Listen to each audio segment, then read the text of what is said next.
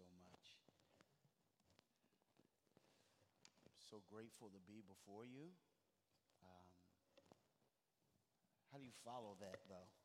I got to do somewhat okay, I guess. Um, but no, um, Christ Central, so good to be before you. Wonderful day. Thank you for the leading us into worship through music, through prayer. Thank you for the display of humility uh, as we've been led to introspect our hearts and acknowledge that we fall short, uh, but we have a, a strong Savior for we who are weak saints. And uh, so just wanted to let you know that uh, I won't be before you long. Uh, when he told me how much time I have, I, I asked that late. Um, when I heard how long I had, I was downcast in spirit especially after wallowing in the text he assigned me. It is so rich, uh, especially the text and its implications. But we're going to trust the Lord. Uh, Father, we just thank you. We are your people uh, because you determined it to be so. Uh, if there's anyone in here who is not in Christ, uh, we pray that uh, news of this glorious one that you sent out of love, the one who is victorious, that, that he would capture their hearts and draw them into the fold and that we, by our representation of you, would not be a turnoff, but rather a lure to, that they can find a place within the redeemed, the people of God. Thank you for the leadership and this invitation to allow me to co labor with the church and now do work for the sake of Christ. In his name we pray. Amen. The 19th century English Baptist preacher Charles Spurgeon is noted to have said, Adam fell, therefore lean not on his sons. Adam fell, therefore lean not on his sons. He said that as a comment to Psalm 146 3, which reminds us Put not your trust in princes and a son of man where there is no salvation. We're told by the psalmist don't trust people, don't even trust exalted and elevated people. They're just men in whom there is no salvation. And it's there that in our day and age, we can actually resonate with that the distrust. It doesn't matter who's in office, it doesn't matter who has the power, it doesn't matter who's got the position. It seems like no one is really worthy of our trust, aka our praise. Well, Luke 4 gives us an exception to the rule. Luke 4 introduces us to a Son of Man, the Son of Man, in whom there is salvation, and we can trust him. He demonstrates himself to not be like the first Adam, even though he is considered the last Adam. This is the one who did bring salvation, and he is utterly worthy of our trust and our praise. Luke is the one that tells us that this son of Adam is truly human, even though he is also truly divine. He tells us that at 12 years old, okay, the one who was from Ancient of Days was at one time 12, yes, because he was truly human. And at 12, he let us know that he was conscious of the fact that he was Messiah. But it's not until this text here that we see that he is now 30 and he's coming on the scene having been fully anointed and having been appointed to come on the scene and fulfill what he came to earth to do the Messiahship. This text is about the God incarnate who embraces his full humanity, and we get him right after he hears God affirm him, right after he comes up and he is clothed with power, right after he now has in the affirmation of messianic position, and he comes on earth to say, I am both Christus Victor, Christ, the one who is victorious, and this text will also show us that he's also thereby Christus exemplar, the Christ we can follow. This temptation, the temptation for us is to gloss over this text and think about our temptations and to think about how we can accomplish victory in our temptations. But first and foremost, this is about a unique temptation. Uh, a temptation that's unlike ours, a temptation that establishes Jesus as the one who comes not to take sides, but the one who comes to take over, in the words of Pastor Tony Evans.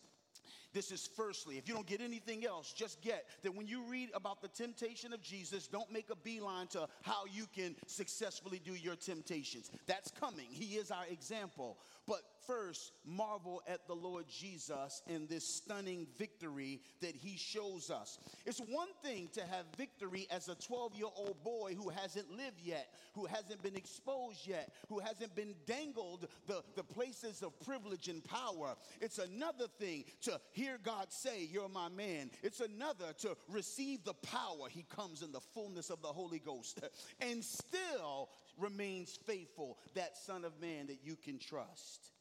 So, in this text, let's read it and then let's unpack it. Luke chapter 4, 1 to 13.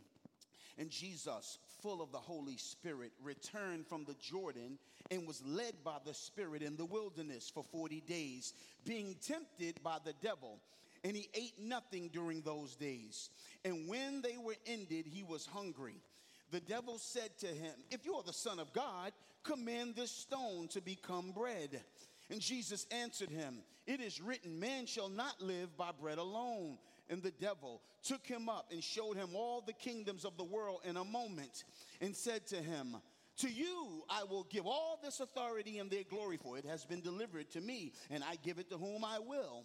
If you then will worship me, it will be all yours. And Jesus answered him, It is written, You shall worship the Lord your God, and him only shall you serve.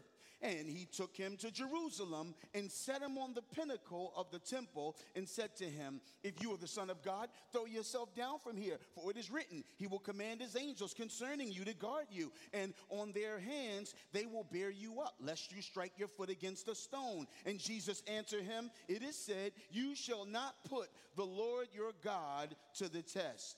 And when the devil had ended every temptation, he departed from him until opportune time. Christ, Christus Victor, and Christus Exemplar. This text is all about what kind of Messiah do we have on our hands? What kind of Messiah would he be? He's been baptized, he's been affirmed. Now he's about to hit the ground running. But what happens before he hits the ground running? He's tested. What will he do when he is confronted with the earthly wants, since he is actually human? But what happens when the earthly wants clash with the divine will? What will he do? What would he be marked by? Compromise or unwavering commitment? Would he trust the Father's way and submit to the cross or manipulate the Father's will to avoid it? Here we already see from the beginning of the text that Jesus is like Adam and Jesus is like Israel, but he is the new and the better Adam and the new and the better Israel. We hear about one who was in the wilderness. You remember that Israel was in the wilderness, and there they were tested by God to expose them to see if they were made of the right stuff. Deuteronomy 8 I caused you to go hungry to test you so you'd know what was in your heart. Here we see for 40 days, you hear the number 40, and you think about 40 years, and you're thinking about Israel yet again.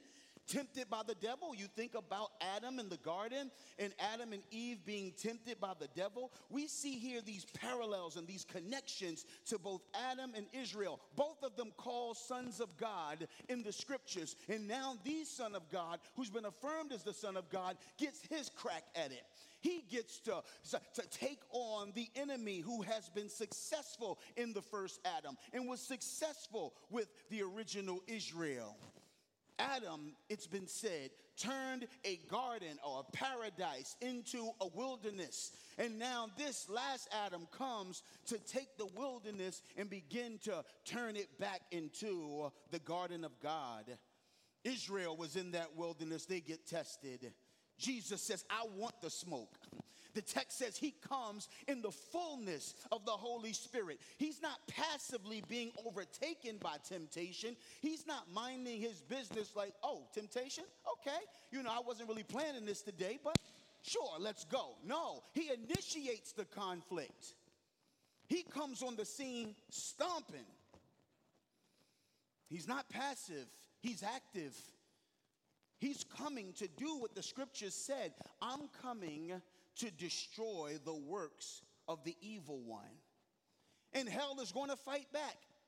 And hell is going to oppose not only Jesus' person, but particularly Jesus' purpose. What kind of Messiah do we have on our hands here? What is he here to accomplish? If I had his power, if I had his position, if I had his privilege, then I would use it for me like Evan Almighty, if you've ever seen that crass film about a God who's really a man. And what does he use his godlike powers to do? Bring the moon closer so he can have a hot date. Make his hot date look more like he desires. Move cars so he doesn't have to struggle with parking. Oh, we saw an example of what would happen if the wrong Messiah was Messiah.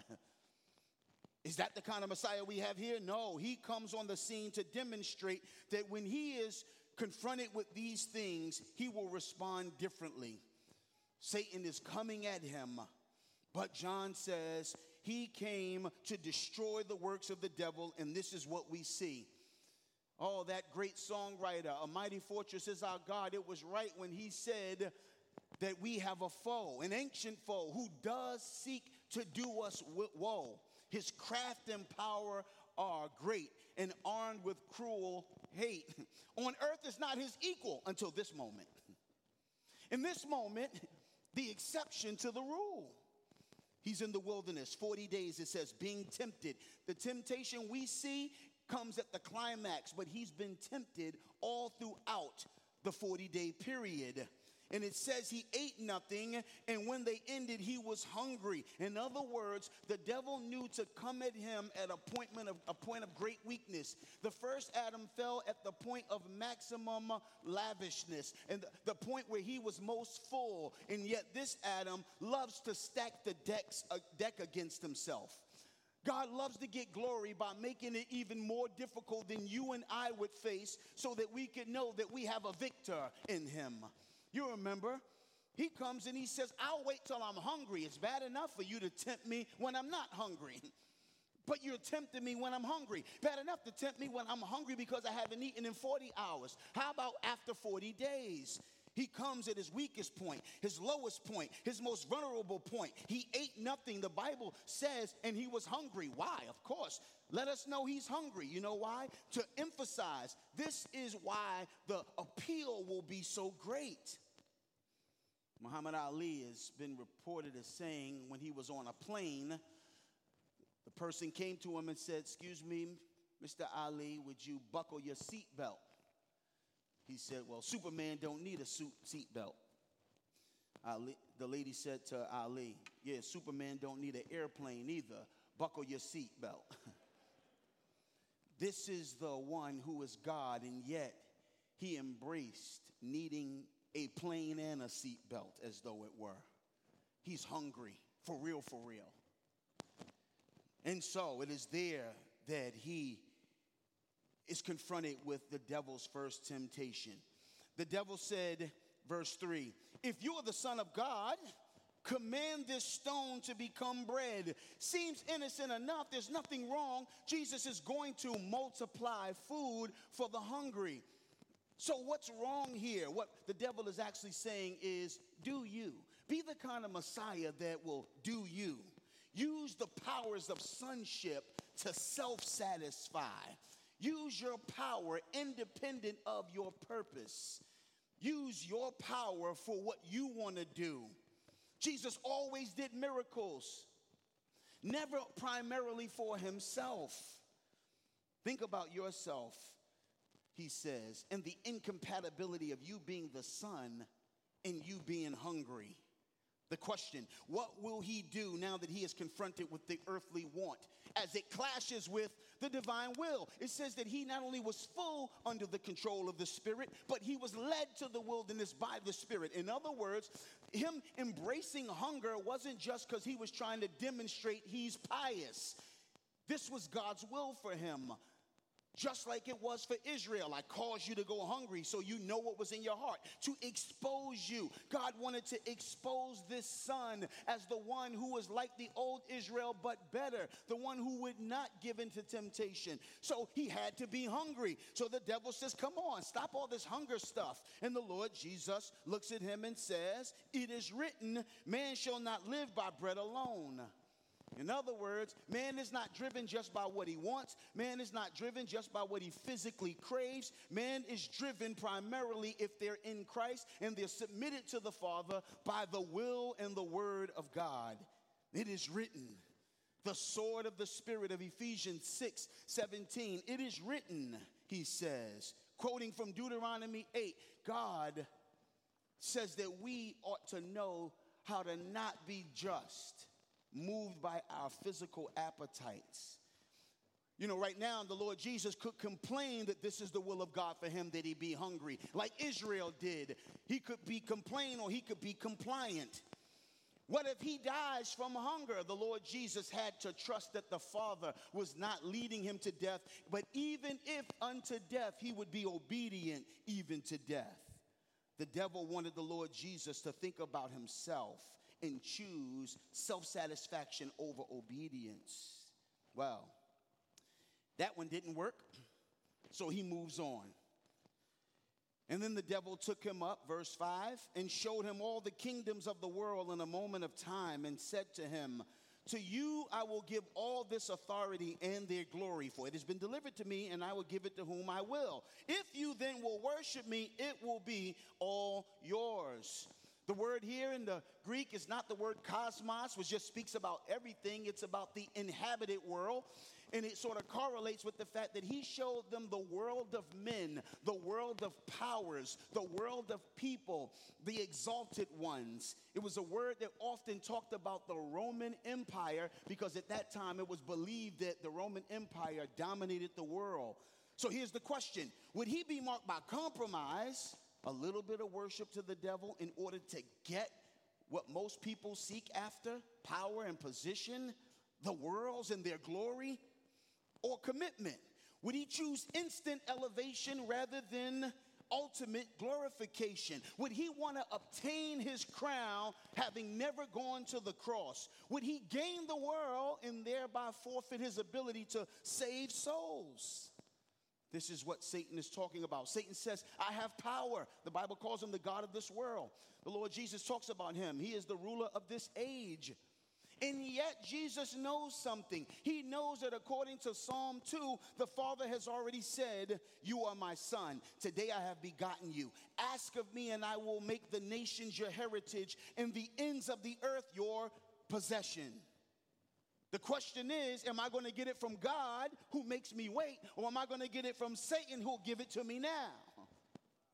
There's a temptation here to get legitimate things illegitimately, to get ultimate things immediately. There's the temptation. He offers us what's reasonable. He doesn't say kill someone, he says get what's yours but I can give it to you right now. The Lord Jesus came to get the worlds back. He came to get the nations for himself. Satan offers him what he's already promised. Just he'll do it for a little bow. Remember what he told Eve? Come on, you'll be like God. We just heard they were made in the image of God, that they would be like Him. They already were like God. So why did He dangle before them? You could be like God. You could be like God in the ways that He has determined that you won't be like Him. Jesus responds, verse 8. Jesus said to him, It is written, You shall worship the Lord your God, and him only shall you serve. The devil is both intelligent but also irrational. Because as God's man and man's God, the Lord Jesus knew that the only one to be worshiped is God Himself. I love the, the, the, throne scene in Revelation where everyone, the 24 elders, they're all down. The exalted beings, they've got, I mean, we got lions' heads and leopards, and we've got eyes everywhere, and we got all these people are bowing down, and the only one not bowing is Him who sits on the throne and the Lamb. There's no mention of Jesus in the revelation scene bowing to God. You know why? Because he is God. Oh, let's go. I only got a few more minutes. He says, worship. God says, I, I made you to worship. And worship, according to the New Testament sense of the word, is us on the altar. Romans 12, 2, which says, be living sacrifices. 1 and 2, which says that we aren't to be conformed to the world. We are to present our bodies living sacrifices, us dead to self and alive, because a sacrifice is usually dead. So, in one way, we're dead to ourselves, independence from God, our own will and our own way, our own timing, but we're living sacrifices. That means we're alive. We're alive to Him, His will, His way, His timing, His purposes. The Lord Jesus says, I am a worshiper. I worship the only one who deserves the worship. Which means right now, I won't take kingdoms from you and I won't make bread out of stone for me. Right now, I am on God's plan, God's timing. Oh, that didn't work.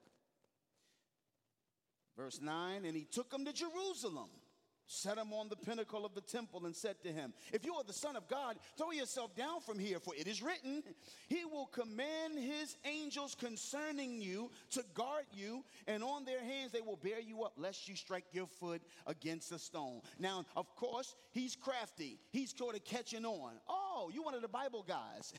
That's it. I better use the Bible for you because you like the Bible. It is written, uh huh.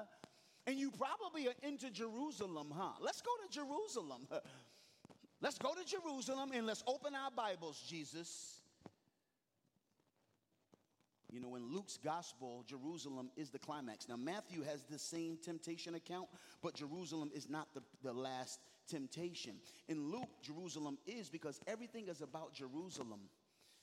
In chapter 9, he's going to say, and Jesus set his face like flint to Jerusalem. And now we got all these 20 something chapters. I mean, you got out of the 24 chapters, you have this long stretch. They call it the travel narrative of Jesus going to Jerusalem. Everything he does is with Jerusalem is in mind. So, the, so Satan says, Let's go to Jerusalem. I know you went to Jerusalem. Let's go. Let me take you and let me take you to the pinnacle and let me give you an idea. Why don't you go to Jerusalem and do the spectacular? So that you don't have to do the scandalous. do the spectacular. And the temptation is would Jesus trust the Father's way of the cross? Or would he manipulate God, test God, put him to the test, make God do something that God wasn't planning on doing so he could avoid all of that and get the messianic exaltation and embrace from men without the cross? Would he be recognized, recognized as Messiah through an act of the spectacular or the scandalous? Would he be embraced as a king by people because he did something that wowed them without the cross? Would he accept the path of humiliation to exaltation or immediate elevation? Hmm. Well, the Lord Jesus, yet again, defeats him. You shall not put the Lord your God to the test. Quotes from Deuteronomy 6. Don't test. Don't manipulate. Don't distrust God and then come up with your own way he can prove his faithfulness to you. Don't say, I know what you said, Lord, but here's an equally viable way for you to get glory from me. He embraced the scandal of the cross as the way to be received as Messiah or be rejected by Messiah, either or. Satan basically said, Make a name for yourself and do it this way rather than that way. You can get with this or you can get with that. Okay, some of y'all know about that. Luke 4:13 the Lord Jesus has rebuffed his last attack.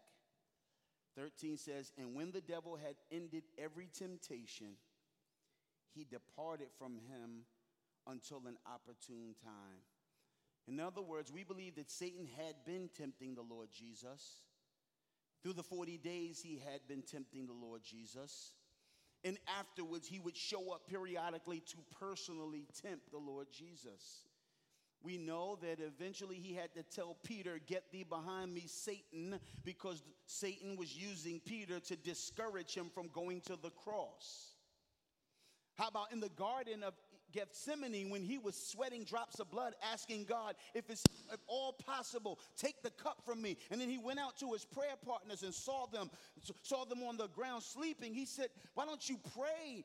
Lest you fall into, or enter into temptation. No doubt Satan was in the garden. But Jesus demonstrates himself to be Christus Victor. He defeats Satan he exposes Satan and he declares a new king is on the scene. And this king is the king of kings. A new Adam is here, and this is the last Adam. Won't be need for another. there is a Son of Man, and only in the name of Jesus is there salvation. He is the victor. And therefore, because he is our victor, the one who gets the victory, he is our exemplar. He is our example. And he does give us the blueprint for how we ought to dress, address uh, uh, temptations. We ought to address it in the fullness of the Spirit, under the control of the Spirit. We ought to address it with the sword of Spirit, using the word and letting God's word trump our own feelings and our own emotions. We ought to prioritize the worship of Yahweh, the worship of the living God, the exaltation of Christ, other than our own convenience or our own. Uh, uh, our own tribes or our own families, our own wills, our own way. We ought to be committed to His will. We ought to pursue God's will, God's way. We ought to use God's word in order to address our world. Will Perdue, you may not have heard of Will Perdue unless you're a Chicago Bulls fan from the 90s or a San Antonio Spurs fan. But Will Perdue was a basketball player, never amounted to much than a backup center over a 13 year period, he averaged four points and four rebounds. I mean, if you're a center, seven foot center, in over 13 years, your average is four points and four rebounds, you're not much to talk about.